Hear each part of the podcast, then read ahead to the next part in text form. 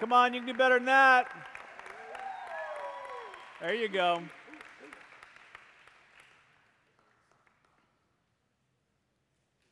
Need to get my, you know, this is my clock I have up here every week. If you're wondering what's on the other side of it. Sometimes, sometimes I'm keeping track of Clash of the Clans, make sure nobody's attacking my village or anything like that. But what's that? Don't send your request. Yeah, yeah, yeah. But my watch, I was, I was, I was clapping so hard during worship. The pin that holds my watch band to my watch came flying out and uh, it came flying off. I know, which that's that's aggressive for me, Kevin, because I can't dance. So I'd have to clap to get all my dancing into my hands.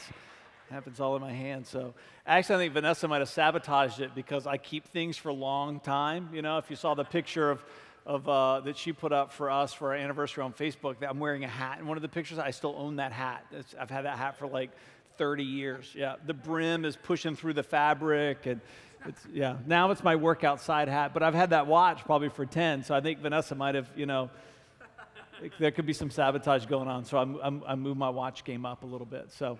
Hey, we are in, our, uh, in a series called Next. We've, we've named it this because in, in this text in Matthew 13 52, uh, talks about uh, it's a parable where Jesus says there's somebody he brings treasures out of his storeroom, treasures both new and old. And, and there's lots of layers of, of understanding into that. But one of them is that you've got to understand whether or not it, uh, the, the thing that you're passionate about is it a new treasure or an old treasure, meaning that new treasures have seasons. New, new treasures might, there, there might be a time where you don't treasure that anymore. And, and, a, and a church, for it to be healthy, has to make sure that it can discern between those things. What are the old treasures, the things that we're going to keep with us forever?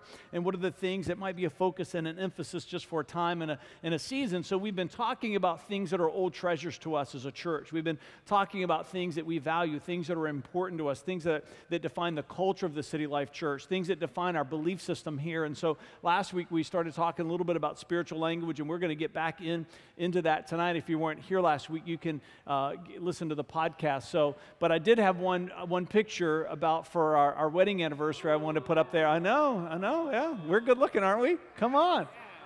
Or at least we used to be. At least we used to be. So I put that picture up here because just like my fortune cookie story is better than your fortune cookie story, my wedding picture story is better than your wedding picture story. And so, so when we first moved here in 2007, we were having some people over from the church and, and uh, just getting to know people. And, and one couple, as they were, were leaving, the, uh, the wife said to her, to her husband, Wow, that Fred, he is a really nice guy.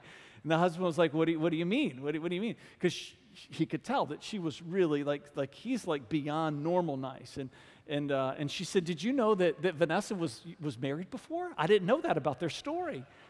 And, uh, and he said, she, she, was, she wasn't married before. This, this is the first marriage for both of them. And, and she said, No, didn't you see that wedding picture coming down the stairs in the hallway? That's, that's not Fred, that's some other guy.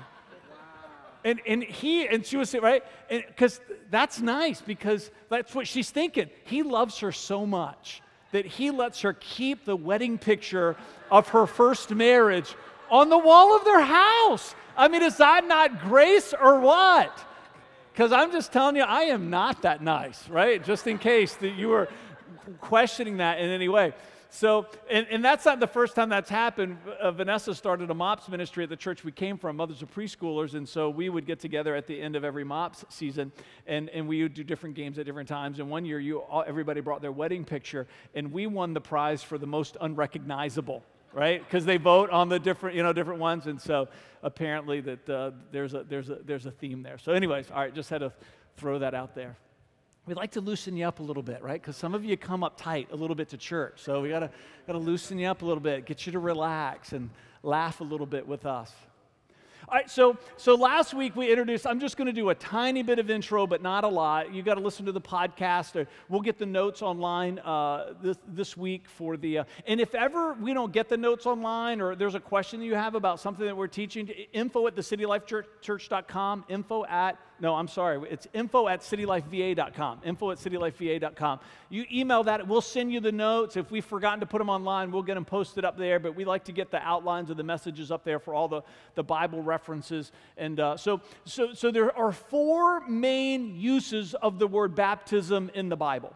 It's important that we understand that because if we don't recognize the different uses of the word, sometimes we'll miss out on one, and that's what often happens to the last one. So we worked through these last week. Again, we're not going to work through them again tonight, but Hebrews 6 2 talks about baptisms, doctrines of baptisms. It uses the plural there. You can look that up. And so the writer of Hebrews, inspired by the Holy Spirit, is assuming that the people that were reading that letter hundreds of years ago, thousands of years ago, understood that there was more than one baptism. I agree with Larry Kreider. I think these are the four main ones. There's your water baptism, there is being baptized into the church, which is symbolic, which I love that because in the Greek, baptism is the word baptizo, and it means to be made fully wet, and that's the only way to be a part of a church is to be all in. You with me? To immerse yourself. Love that imagery. Luke 3 16 talks about a baptism of suffering. It, it uses the metaphor baptism of fire. Many people confuse that with the last one because there were tongues of fire that came on the day of Pentecost. But this is a different kind of baptism. It's a baptism of suffering. It's times where Jesus walks us and leads us into difficult places because it shapes our character. And Acts 1 5 talks about a baptism in the Spirit, and that's where we've been focusing our time together last weekend and where we're going to finish it up tonight. And so I want to read to you because we didn't read the full text last week, so I want to do it tonight. I'm going to start reading in verse 1. We usually don't cover this much ground, but let's, let's do it tonight. It's Acts 2 1 through 21. Acts 2 1 through 21, if you've got your Bible on the day of Pentecost. Now, that's an important detail. Again, you need to listen to the podcast if you missed that all the believers were meeting together in one place, and suddenly there was a sound from heaven like the roaring of a mighty windstorm, and it filled the house where they were sitting.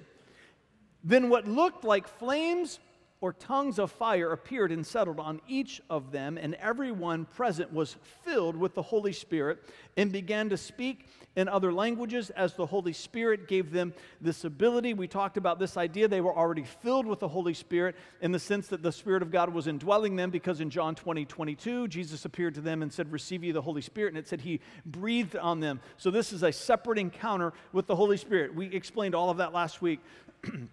At that time, there were devout Jews from every nation living in Jerusalem. They would converge on Jerusalem there for the, the, the, feast of Passover. The feast of Pentecost was 50 days later. That's what Penta means 50. So it happened 50 days after the feast of Passover. So many of these people, they would stay on to get this other feast in before they would travel back to their homes. And when they heard the loud noise, everyone came running. See, it, it, it was, it was such a, a, pronounced uh, stirring that it caused the people of the city to become running and converge on this place, the upper room where they were sitting.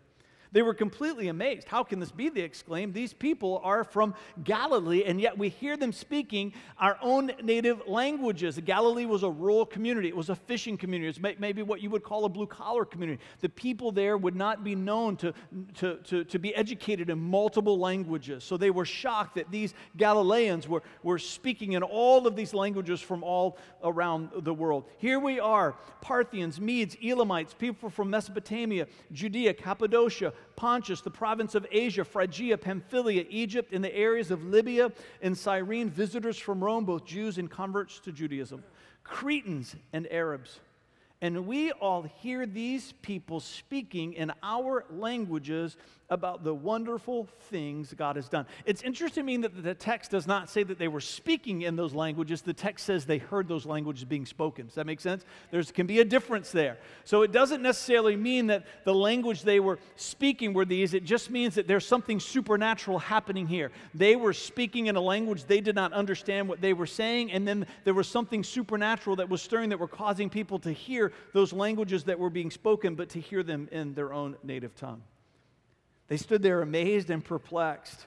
What could this mean? They asked each other. But others in the crowd ridiculed, saying, They're just drunk, that's all. Now, I've got a pretty sordid past that I'm pretty honest about, so I've been intoxicated many, many times in my life. And I, can I just tell you, all the times that I stumbled around drunk the first 23 years of my life, never did it help me speak better. Right? Is it just me? Or is there anybody else that could attest to that? The, the more you have to drink, the more clear you begin to articulate. I'm just saying. Just, I don't see how those things connect there. Just a little own personal commentary for myself.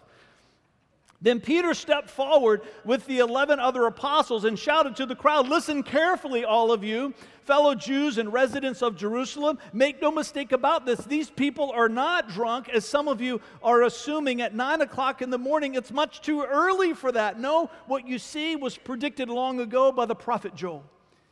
In the last days, God said, I will pour out my spirit upon all people. Your sons and daughters will prophesy. Your young men will see visions, and your old men will dream dreams. And in those days, I will pour out my spirit even on my servants, men and women alike, and they will prophesy. And I will cause wonders in the heavens above and signs on the earth below, and blood and fire and clouds of smoke. The sun will be dark, and the moon will turn blood red before the great and glorious day of the Lord's arrival. But everyone, come on, this everyone who calls on the name of the Lord will be saved. Father, as we dig into this text tonight, as we say so often, let this text dig into us, oh God. And, and whoever the person that's here tonight, Father, that, that, that did not find their way to the front of the church during that song and, and, and thought that that moment of just their heart pounding out of their chest had come and gone, let it come on them one more time. That even in this moment, that they would say, that that verse is for me. That everyone who calls on the name of the Lord be saved. Father, whoever that person is, let it be that they would not wait much longer to yield to your presence, to yield to your power, and to give their heart to you. Come on, in Jesus' name. And everybody said together, Amen. Amen. All right, so let me do this. We don't always do this, but if you were here last week, question, maybe something you wrote down in your notes and said, I didn't understand this point, or I had a question about this. I just thought I would pause. Anybody have a question from last week? You might not, and that's okay. Anybody? Just thought we would just take just because I know it's we covered a lot of ground last week.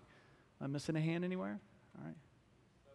No? All right. Info at City Life VA. We like your questions. Call. We answer our phone. If you've got questions, Um, about, I know we go to some deep places sometimes together on Saturday night. We cover a lot of ground together on Saturday. If you have those questions, don't just sit there, right? Make sure that you get in touch with us because we love to have those conversations. If there's bigger questions, we'll get together for coffee or lunch. Or, all right, so we covered this. Is it different from my vow of devotion to Jesus? We talked about that at length last weekend. The other thing that we talked about is it something that I should expect? So we covered this in great t- detail last week. That what they experienced in Acts chapter 2 was different different from the moment that the Spirit of God indwelt them through their vow of devotion to Christ. And then we talked about how this is something that everyone should expect because some people will say, Well, I believe in the baptism of the Holy Spirit, I just don't believe it's for everybody. And so our purpose last week was to say, Hey, let's talk about what is the baptism of the Holy Spirit and let's talk about how this experience is for everyone. That God longs for all of us to cross that threshold of experiencing something supernatural with the Spirit of God that lives inside of me. If you remember, we used the analogy that I had uh, picked up the, that week from uh, watching a teaching on the Holy Spirit that talked about the snow globe. Remember that? The snow globe analogy? That if you've ever had a snow globe before and, and all the snow is in there and it's on the bottom, but then when you shake it up, that, then it fills the inside. And that's what it's like when you experience the baptism of the Holy Spirit for the first time. All of who God is is already in you, but there's something about yielding to Him and letting the Spirit of God that's already in you fill you up on the inside. All right, so I want to do three tonight. We're going to cover three tonight. This one is Will I lose control of myself?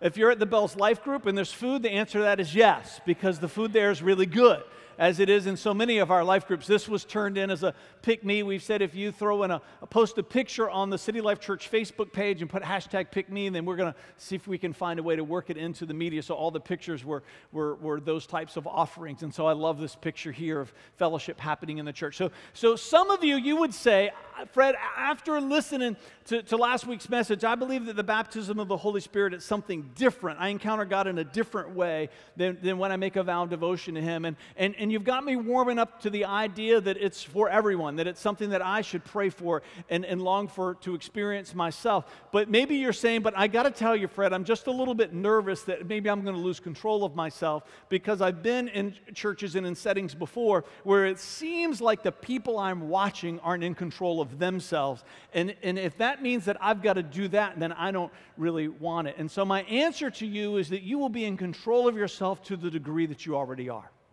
Right?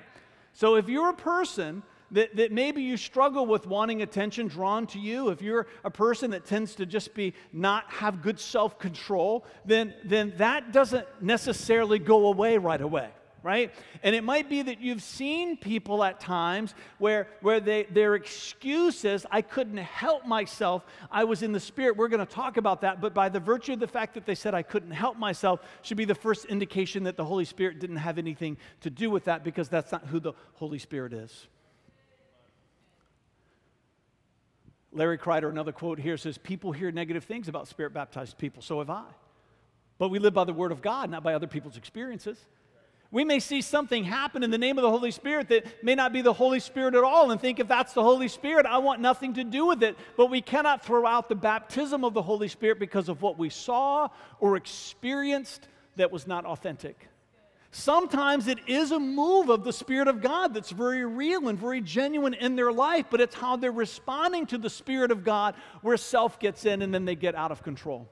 Listen to Galatians 5. This is an important text for us. Galatians 5. I'm going to start reading actually a little bit farther back. This says, verse 22. I'm going to start back a little bit more. I'm going to start in 19. It says, When you follow the desires of your sinful nature, that's when your humanity is in control. The results are very clear sexual immorality, impurity, lustful pleasures, idolatry, sorcery, hostility, quarreling, jealousy, outbursts of anger, selfish ambition, dissension, division, envy, drunkenness, wild parties, and other sins like these. But let me tell you again, as I have before, that anyone living that sort of life will not inherit the kingdom of God. Now, Paul's not saying that if you succumb to temptation and, and, and, and maybe a moment of your life can be described by this, that you're not going to heaven anymore. What Paul's saying is, is if you reject Christ, in exchange for this lifestyle. Does that make sense? Those people will not inherit the kingdom of God. But the Holy Spirit produces this kind of fruit in our lives. Listen to what he says love and joy and peace and patience and kindness and goodness and faithfulness and gentleness. And here's the last one self control. There is no law against any of these. I love that last statement in that list. The text would have been amazing without it, but the Holy Spirit is always perfect and always complete in everything that He does. And so He inspired. I don't wonder, so I like to imagine what was it like when the, the Apostle Paul was writing this letter? Did he stop there and then think, no, I'm going to finish this last little sentence? This idea that there's no law against these, Paul is saying, hey, when it comes to this kind of fruit, there's no such thing as excess. There's excess in the world. The, when these, our, our, humanity understands excess because so many times we step into moments of excess. We go too far. But Paul is saying with these things in this list, you can't have too much of these things. There's no such thing as having too much love. There's no such thing as having too much joy, right? There's no such thing as having too much love. There's no such thing as having too much self control. So when people say, I couldn't help it, I was in the Spirit, the very word of God says the fruit of the Spirit is not ever a lack of self control, it's just the opposite. The more the Spirit is present in the moment, the more self control that you're going to find because that's who He is. That's the fruit that we're taught through God's Word. So I remember when I shared my story of, of experiencing the baptism of the Holy Spirit uh, last week. Uh, it was in March of 1991. I made a vow of devotion to Christ in December of 1990, and then it was at that Sunday night church service in March of 1991. And so when I went home that night, that uh, I went to sleep, and I, and I had this dream. I'm a dreamer. Anybody else a dreamer? I dream every night, right? I can't wait to go to bed because it's like going to the movies, right? It's just the, it's it's wonder. Anybody else? Am I the only one? I know. Come on, don't don't be embarrassed. Come on, stand up. All right. Because not everybody has that, right? All right. remember when Vanessa and I were first married, she would say, do you, do you have a dream like all the time? I was like, Yeah, you don't. She said, No. And that's not fair. so I had this dream that, that um, there was I worked at the, the Christian Children's Fund, the International Child Sponsorship Agency then, and uh, there was a McDonald's a- across the street from them that I pretty much kept in business while I was working there for breakfast and lunch. And so in my dream, I'm going through the drive-through at the McDonald's as I always did, right there on West Broad Street, just on the other side of Glenside Drive. And and uh, and as I pull up to the to the box where they take my order, I open my mouth to start talking, and I can only speak in spiritual language in my dream. I've lost the ability to communicate in English with the world, right? In my dream, right? Because that's my fear, that, right? That's my fear. I've lost control of myself. And so, so then I pull away in my dream. I'm embarrassed and I go to work and I get on the elevator and my boss, Bonnie, gets on the, on the elevator with me. I'm just like, Dear God, don't say anything to me, right? Because I can't talk in English anymore, which is going to be difficult because I'm a manager in a customer service department. And all that I do all day is talk to people. And so, of course, she says hi and then I try to say hi. And the only only thing that comes out of spiritual language. In my dream, this keeps playing out. It was like a comedy, right? But I'm petrified that here I've trusted God, I've given my life to Him, and I've yielded myself to this incredible experience, and now I'm the freak that lives in the world, right? That was my, my big fear. And so I wake up from that dream, and I'm laughing as I wake up because I'm thinking to myself, God has the most amazing sense of humor, doesn't He? Because one of the ways that he deals with our fears is, is, is, is by putting us in circumstances and situations to remind us hey, what kind of God do you think that I am? I would never do that to you. I'm a father, I'm a perfect father. What kind of perfect father demeans his children? What kind of perfect father does things like that to their kids just to laugh at them? Right? Maybe some of you would say, Well, I've done that a few times. Okay, all right, fair enough. But God would never do that to you. He does not want you to walk through this life with no sense of control over who you are. And what I would say to you, one of the greatest marks of spiritual maturity are the people in this world who have a measure of self control that cause the rest of us to say, I hope one day I can be there in that place. It does not mean that self control does not mean that they are reserved and quiet and we're not saying that, right? That's a personality trait. You can have people that are gregarious and loud and funny in the life of the party, but every time you watch them, you go, wow, they are just, they always seem to be in control of themselves and never are beyond the moment that they are supposed to be. That's the place that God wants to take us to. Remember that people who prophesy are in control of their spirit and can take turns. This is 1 Corinthians 14 32. And I put in this, this uh, in, in the text here, that's my own insertion, that parenthetical clause. Don't be a distraction. That, that's what we teach here at this church. That's what we teach. We have the don't be a distraction right? And so when, when the worship experience is, is loud and, and, and vivacious and, and energetic, then be a part of the moment with us, right? But when, but when we step into a quiet place, that, that you shouldn't be dancing around the front of the church. Does that make sense? Because then you're out of step with the room and then you've become a distraction all of us as followers of Christ have a responsibility to ask the question how is my attitude, my behavior, my volume, my life right now, how is it affecting other people that are, are around me? You and I have a responsibility to never be a distraction to the people that are in the room who are in, having an encounter with the Spirit of God. Now, are there certain services that maybe we have where there's a little bit more liberty and there's a little bit more freedom, and nights where we do extended worship and maybe there's lots of songs that are extended that maybe are a little bit more upbeat, then we're all a little bit more free. The question is, are you in step with everybody else in the room? Does that make sense? You tracking with me? It's, it's, it's the only rule that we have for our worship team about dress and everything else. We don't have this big, thick 85 page manual. We just have, we have one question Are, are we a distraction in any way? The sound booth. Uh, they, they understand that. The people that are working the sound, the volume of the sound, the mix of it. We just have one room. Let's not be a distraction.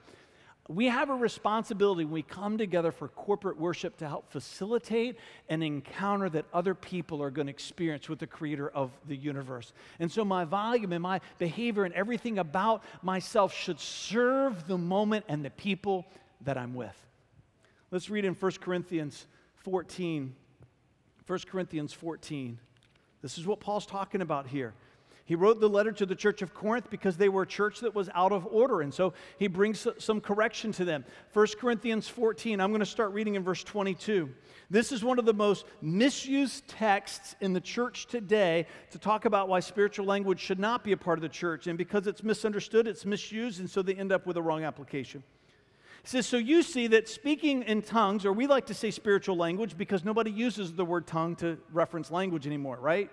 All right, we, we, say, we say language. So, so, and speaking in spiritual language is a sign, not for believers, but for unbelievers, Paul writes. Prophecy, however, is for the benefit of the believer. That's a message from God that comes in the language of the people that are there, not unbelievers. Listen to verse 23. Even so, if unbelievers or people who don't understand these things come into your church meeting, right? And this is where people take a terrible turn in interpreting the text. It does not say church meetings in general. Paul's saying, hey, there's a problem with your church. Does that make sense? He's writing to a specific people about a specific problem. So he, he gives them a teaching on what it should be, and then he says, but you're not, you're not doing it the right way. So when people come into your church, the church of Corinth, when they come into your church meeting, and hear everyone speaking in an unknown language, they're going to think that you're crazy. But if all of you are prophesying and unbelievers or people who don't understand these things come into your meeting, they will be convicted of sin and be judged by what you say. And maybe you're following the text like I am and saying, Well, I thought he said that prophecy was for the believer and not for the unbeliever. Paul's saying, Hey, if you're going to get something wrong, if you're going to give yourself to excess, if you can't get this thing under control, at least do something that people can understand what you're saying. Does that make sense? As they listen, the secret thoughts will be exposed and they will fall on their knees and worship God, declaring, God is truly here among you. All right, now let me jump over to Romans 14, 14 through 19. Love these texts. Romans 14, 14 through 19. I know and am convinced on the authority of the Lord Jesus that no food in and of itself is wrong to eat. And everybody said, Amen. Come on. But if someone believes it is wrong, then for that person, it's wrong. We've talked about this before. He's talking about matters of conscience. And if another believer is distressed by what you eat, you're not acting in love if you eat it. Don't let your eating ruin someone else whom Christ died for. He's talking about foregoing liberties here. Then you will not be criticized for doing something that you believe is good. For the kingdom of God is not a matter of what we eat or drink, but of living a life of goodness and peace and joy in the Holy Spirit. If you serve Christ with this attitude, you will please God and others will approve of you too. So then, let us aim for harmony in the church and try to build each other up. This is the fill in the blank text. We talk about that here.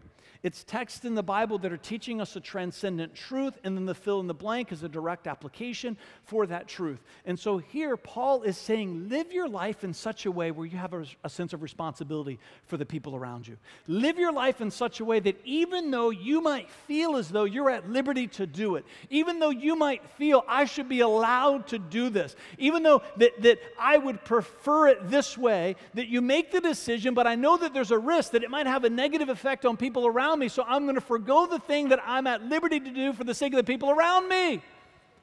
And the application here is the great controversy over foods because most of the people that became Christians in the first century, the majority of them initially came out of a life of Judaism. And in the life of Judaism, there are strict dietary laws. And so there was strong division that was happening in the early church about whether or not people that, that, that aren't Jews and, and follow Christ are going to be required to continue on with these dietary laws. And then there was a great controversy about whether or not people who were devout Jews who were now followers of Christ, whether or not they were free to walk out of those dietary laws, right? It was a huge controversy 2,000 years ago. We don't have that controversy so much anymore, but hey, we have our own controversies, do we not? Right? The church, and we're always going to have controversy because we're people, and that's what people do. But Paul says, no matter what your controversy, it's a fill, that's a fill in the blank thing. The principle is, the principle is what's your motivation. When you step into a corporate worship service, is your heart for the other people that are in the room? If I'm only there for myself, then I'm going to express myself how I want, when I want, in whatever manner I want, with no sense of how my worship might have an impact on other people. And Paul says to you, and he says to me, that's not what Jesus modeled for us. Ask the question how and who I am right now is the impact that I'm having on the rest of the room that's with me. And Paul talks about this in his letters. He's not saying we live our lives letting other people control us. That's not what we're talking about. It's, a, it's an attitude of the heart that I'm here to serve the people I'm with. And when we step into this place of experiencing the baptism of the Holy Spirit, does it not stand to reason that in that moment of experiencing something supernatural, that the fruit of that and the evidence of that should be all the more of serving the people around me. It should be all the more of being a caretaker of other people's encounters. It should be all the more of me saying to myself, I want to worship God in such a way that serves what's in the best interest of the people that are with me right now. We like to say as a church that we believe in all the power without the pageantry right? We believe in all the power without the pageantry. And there's some churches that p- the pageantry is part of their culture. And we're not saying that those churches are wrong. We're just saying that's not part of who we are. And who we are is based on this understanding of these texts. And those churches are going to have different understanding of those texts. And that's what makes the world a beautiful place, is that we stand in a place of mutual respect, loving one another. You with me? All right. Now, say, I love this picture because Laura's an elder in the church and she's over all of kids ministries but this is what she does to children at the Oktoberfest every year is that she dupes them into saying a prayer and while they're praying she steals their candy. It's shameful isn't it? Shameful. All right i know. Is that not the best picture in the world? Where's the hatton family? Laura owes your daughter some candy. I'm just saying. Owes your daughter some candy. All right number four so, so maybe you're here tonight and you're saying, well, Fred, I, am following, I'm, I'm tracking with you. Baptism of the Holy Spirit is different from my vow of devotion to Christ. It's, it's something that I should experience, and I, and I get this. All these things that I've seen that have made me nervous, that I'm realizing I can't, I shouldn't base my decision on that because that's not really who God is. I'm not going to lose control of myself. That's not what a perfect father would do to his children. But so maybe you're at the point where you're saying, I believe in the experience of the baptism of the Holy Spirit, and I believe that it's for everyone, but this idea of spiritual language, that part of it is not for everyone. So let's take up that question. Now I'm going to read, this is Hipster Fred here, just in case you're wondering who that is, right? That's me, believe it or not. I know, see? I know, I know, I know. That's what we did. We were doing the uh, uh, raising money, and, we, and when we crossed certain thresholds, and when we crossed a certain threshold, Vanessa and I did a makeover, and we let the young adults do a makeover for each of us. And I, you know, dressed like that, and my, my, my kids said, You should dress like that all the time. I said, Well, I'm 47, so I can't, okay? So those, those days have come and gone, but that's just a little nod to myself that if I wanted to, I could. That's all I'm saying. All I'm saying. I, I want to read three texts here because the Bible talks about spiritual language in three different ways.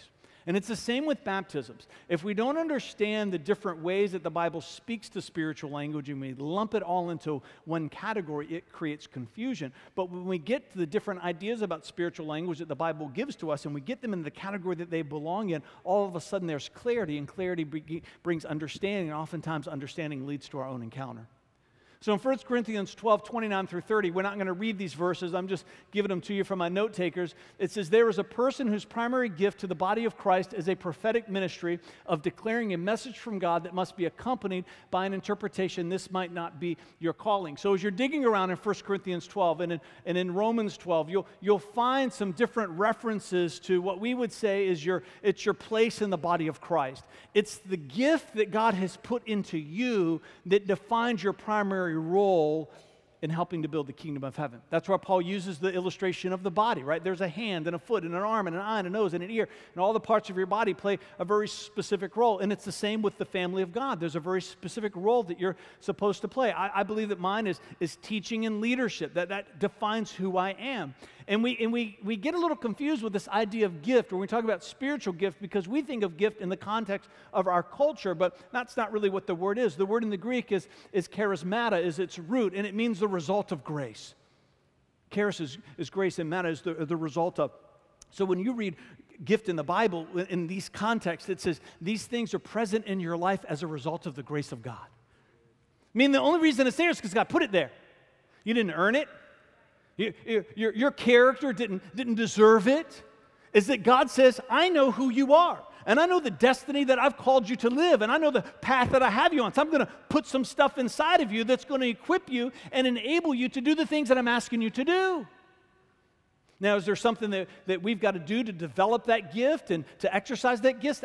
Absolutely, but that's another message for another time. But there are people that in the body of Christ that they have a prophetic ministry, and oftentimes their prophetic ministry is delivering a message from God to people in a public setting that's in a spiritual language. And in those moments, that's when the Bible says there has to be an interpretation. If you happen to sit up here one week and overhear me worshiping in a spiritual language, that doesn't require an interpretation because you're just eavesdropping on my conversation with God. And that's on you. But if I were to step up in the microphone and, and I felt like that I needed to give a message and I was going to give that message in a spiritual language, and all of a sudden now it's God speaking to people, then that should be accompanied by an interpretation. It might be somebody in the room, it can be yourself. That's not true that it can't happen through the person that gives it. That's a, another sermon for another time, but that's a misapplication of God's word. I'm not going to tell the whole story, but in, in, the, in the fall of 1990, one of the experiences that I had that really led to me making a vow of devotion to Christ, there was an elder at the church that, that we came from. His name was Charlie Bevels. He's about 6'5, about 230 always wore a suit. I'm pretty sure he probably cut his grass in a suit. He was a retired FBI agent, right?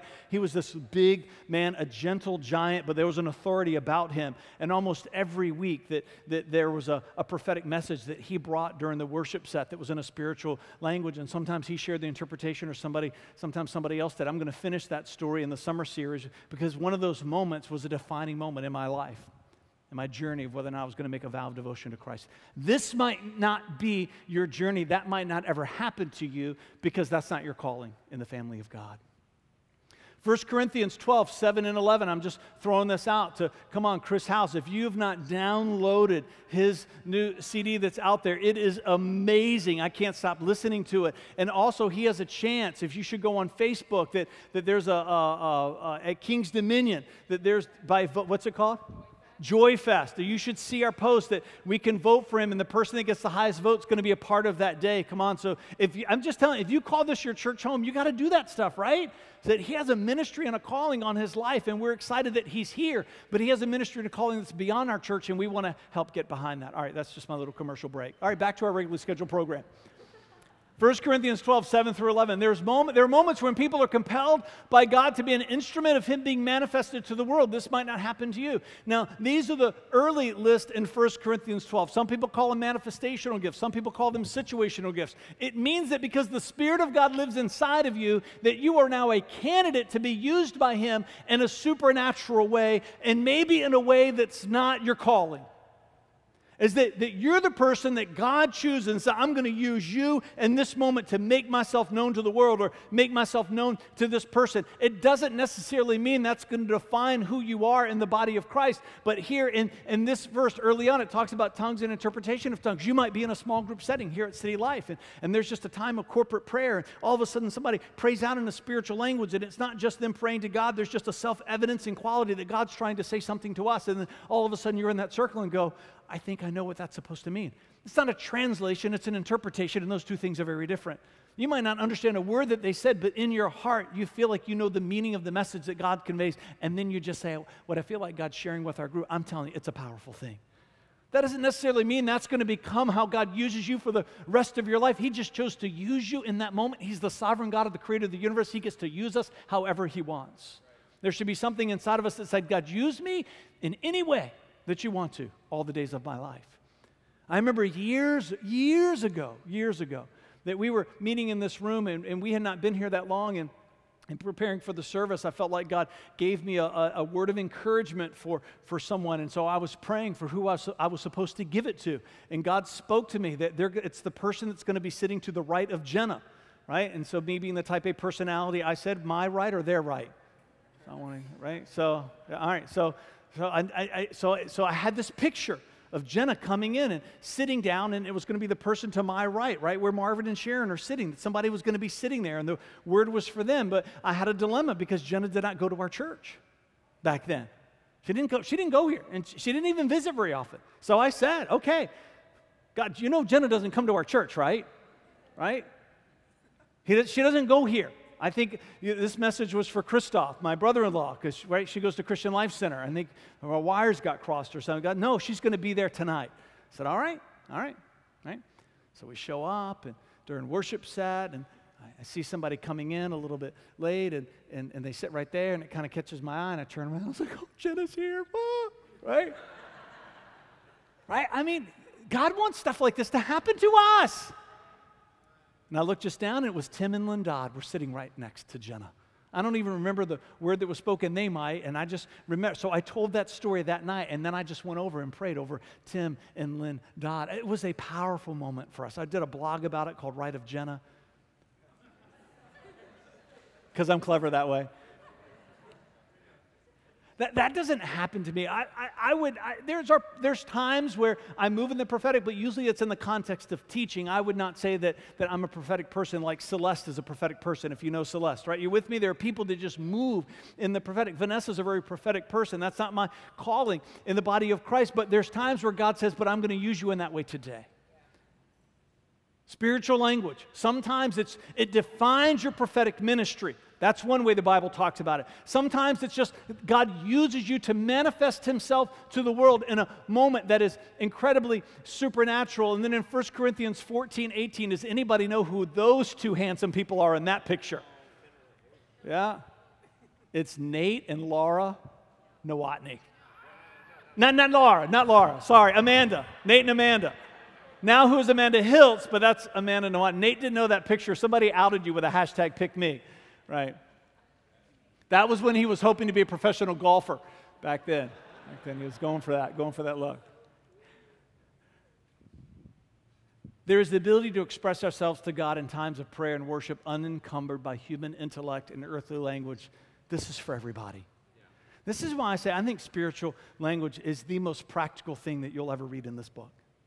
Is it supernatural? Yes. Is it otherworldly? Yes. Is there a mystery to it that we'll never understand? Absolutely. But there is a practical nature to this gift that God wants to give to us because He's a perfect Father. And all of us have been at times in our lives where we could not find the words, whether in times of great joy or times of great sorrow, in times of prayer and trying to communicate to other people. And we say, I just can't find the words to express it. All of us have used that phrase at some point in our lives. And God looks down, the Creator, the sovereign Creator of the heavens and the earth, and He says, I don't want you to ever have to say that to me. I want you to, to be able to express yourself to me in a way that is unencumbered by earthly language and human intellect. I want you to be able to communicate with me in a way that goes beyond your human experience. There's going to be feelings that you're going to have in your heart that are so big that you don't know what to do with them. And I want you to be able to step into moments of worship and moments of prayer and open up your mouth and let your heart just begin to flow. And you can have this feeling of just talking to me that's beautiful and sacred and precious and private and personal, and it's something that we just share together. Why wouldn't God do that for the world? Why? Why? I think it was one of his greatest ideas. I know we're off the clock a little bit, so I'm not going to tell the story. I, was, I share it a couple of times a year, so if you want to hear it, then you're just going to have to keep coming because I'll come back to it at some point. But, well, I understand. Isn't that a great picture of Tyler preaching his first sermon at RC on a Wednesday night recently? Come on. In the sound booth back there, making the mix right, and then he was up here not too long ago giving the word to our young people. We love you, Tyler Lee. Come on. Well, I understand what I'm saying. This is my, our last question. You might say, well, Fred, if I don't understand what I'm saying, what good is it? And what I would say to you that sometimes communication goes deeper because it goes beyond understanding. That there is a place of connection in the heart with God that He wants you to have. And you don't need to understand intellectually everything that's being said because what we know, a principle that's true, is that, that acts of expression lead to feelings of intimacy.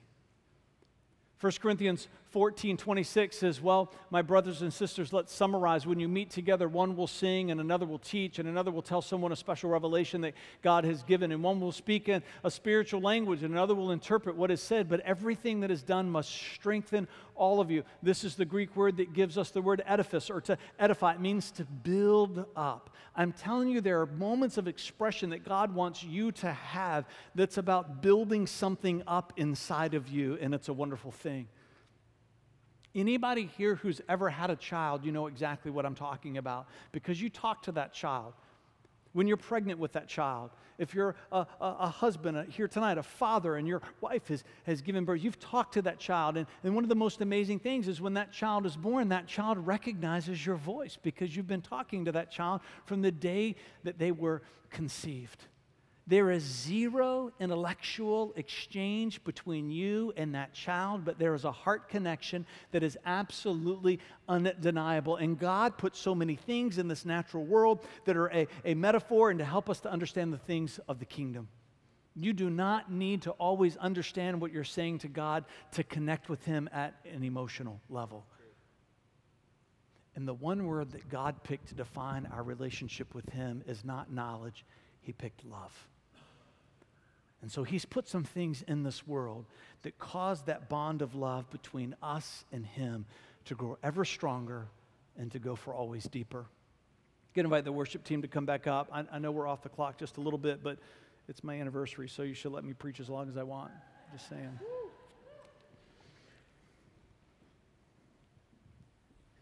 My birthday in March and our anniversary both fell on Saturdays this year. And can I just say there was no there is no place that I would rather be with my family in this family on the days that are the most special for us. I said that to make you feel guilty if you're mad at me for going long. I'm just Th- this book if, if all the things that I'm talking about are new for you, if there's, if there's only one book besides the Bible that you're going to read about spiritual language, it is this book. It's, it's The Beauty of Spiritual Language by Jack Hayford. It is absolutely phenomenal. It's absolutely amazing. If you've never read this book, you should pick it up. He tells this story in this chapter about how one Christmas that, that he and his, his kids decided they were going to give his wife this really nice present, but it was a little bit smaller in stature. And so they wrapped it in a really small box and they did the thing that, right, you should at least do once in your life where they put that box inside of another box, inside of another box, inside of another box, inside of this huge box, right? And she kept having to go through all these boxes. And every time it wasn't just a box, but there was more wrapping paper and she had to keep whittling her way down, right? There's anticipation, there's excitement until they get to the final gift. And so he says, in reality, the whole of salvation is wrapped in one large package Jesus. So, from the inception of our new life in Christ, we have the full bounty of all that is promised us. But just as my wife needed to unwrap each of the individual gifts within the larger gift box, it is similarly true that each of us is called to partake, to decisively open and receive to ourselves each of the many blessings and provisions and gifts that God has for us. There is a theological accuracy in the proposition that everything we receive from God is delivered to us when we receive Jesus as Savior and Lord, but equally important, love this phrase, there is a practical necessity. There's a theological accuracy, and then there's a practical necessity. The application of each facet of God's resource for our lives depends upon our unwrapping what He's provided. You and I need to take, to receive, to open each portion within the promise taking it unto ourselves, opening to the possibilities inherent in each part of the full dimensions of life we've been given through Jesus Christ. Stand with me. Father, as we sing this song tonight, let it be that someone would experience tonight for the very first time an infilling like they've never felt before. Let it be that, that tonight that every person in here would, would be a snow globe in the hands of a sovereign God. And if we look into the story of our life and we can find that we've made a vow of devotion to Christ, then we know your spirit is living inside of us. But there is an infilling that you longed for us to know, an infilling that you longed for us to have. And there's moments like this where you reach down and you just begin to shake us up and we begin to feel the Spirit of God welling up inside of us and the Spirit that fills this room. It just begins to surround us. And even in that moment, may it be for someone here tonight that earthly language would just fall short.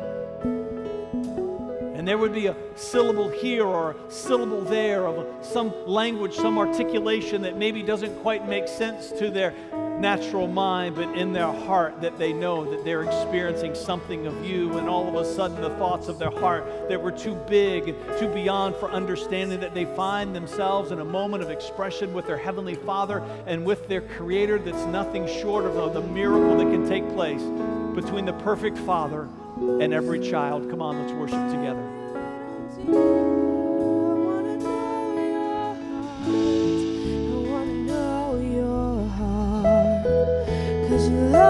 so much sweeter than anything I've tasted. I wanna know your heart.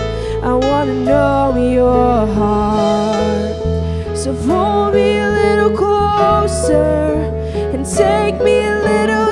deeper. I wanna know your heart.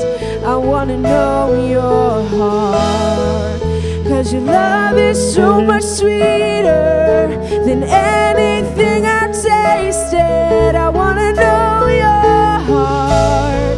I wanna know your heart. So pull me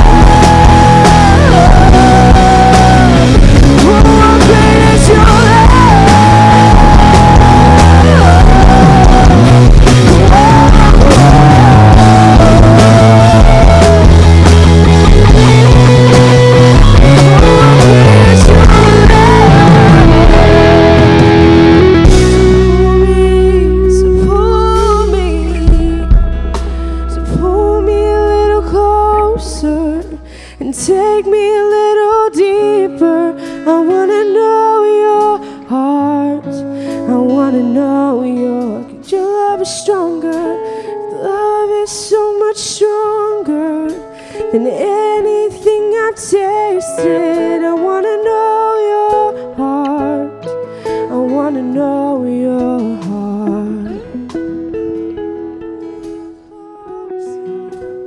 how I want to close tonight. Just gonna, just gonna invite you. I know it takes some courage, but if you're here tonight and you would say, Fred, I, you know, I'm talking to myself here. I I have control issues at times in my life. Am I the only one? And then sometimes those control issues are the things that, that just they stand in the way of us experiencing the deeper things of heaven.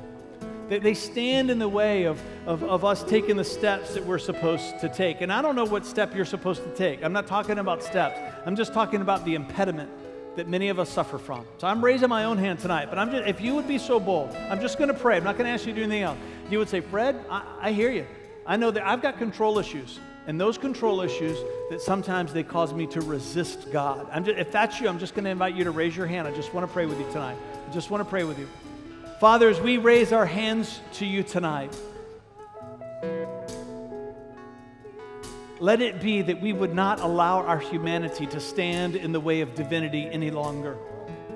That in the moments that we come to in life, like this moment that we're in right now, that we would just let our heart yield to you in every way. That we, that we would be at a place where total deference, total surrender. We know, God, we can't live in that place perfectly because that's what Jesus did, but we can more perfectly step into that moment at times in our lives. And for all of us this week, God, for all of us who have our hands raised up, let it be that we would all take a step to yield a little bit more, to defer a little bit longer, to surrender a little bit deeper, to give ourselves to you a little bit more fully. Come on, in Jesus' name, and everybody said together, Amen. Amen. Hey, we want to give a quick shout out to Chris's friend on the drums tonight, coming in, being with us. Come on. It's good to have you here with us, brother. Good to have you here. I'm going right now because I'm leading that meeting for the NISM trip, so I'm going to scoot out. If you're planning on going to that NISM trip, it is not going to be a long meeting. I'm going to invite you to go with me into that room that's just in that back corner, and we're just going to go over a few details. So if that trip has piqued your interest in any way, then I trust that you're going to meet me there. If not, we'll see you next week.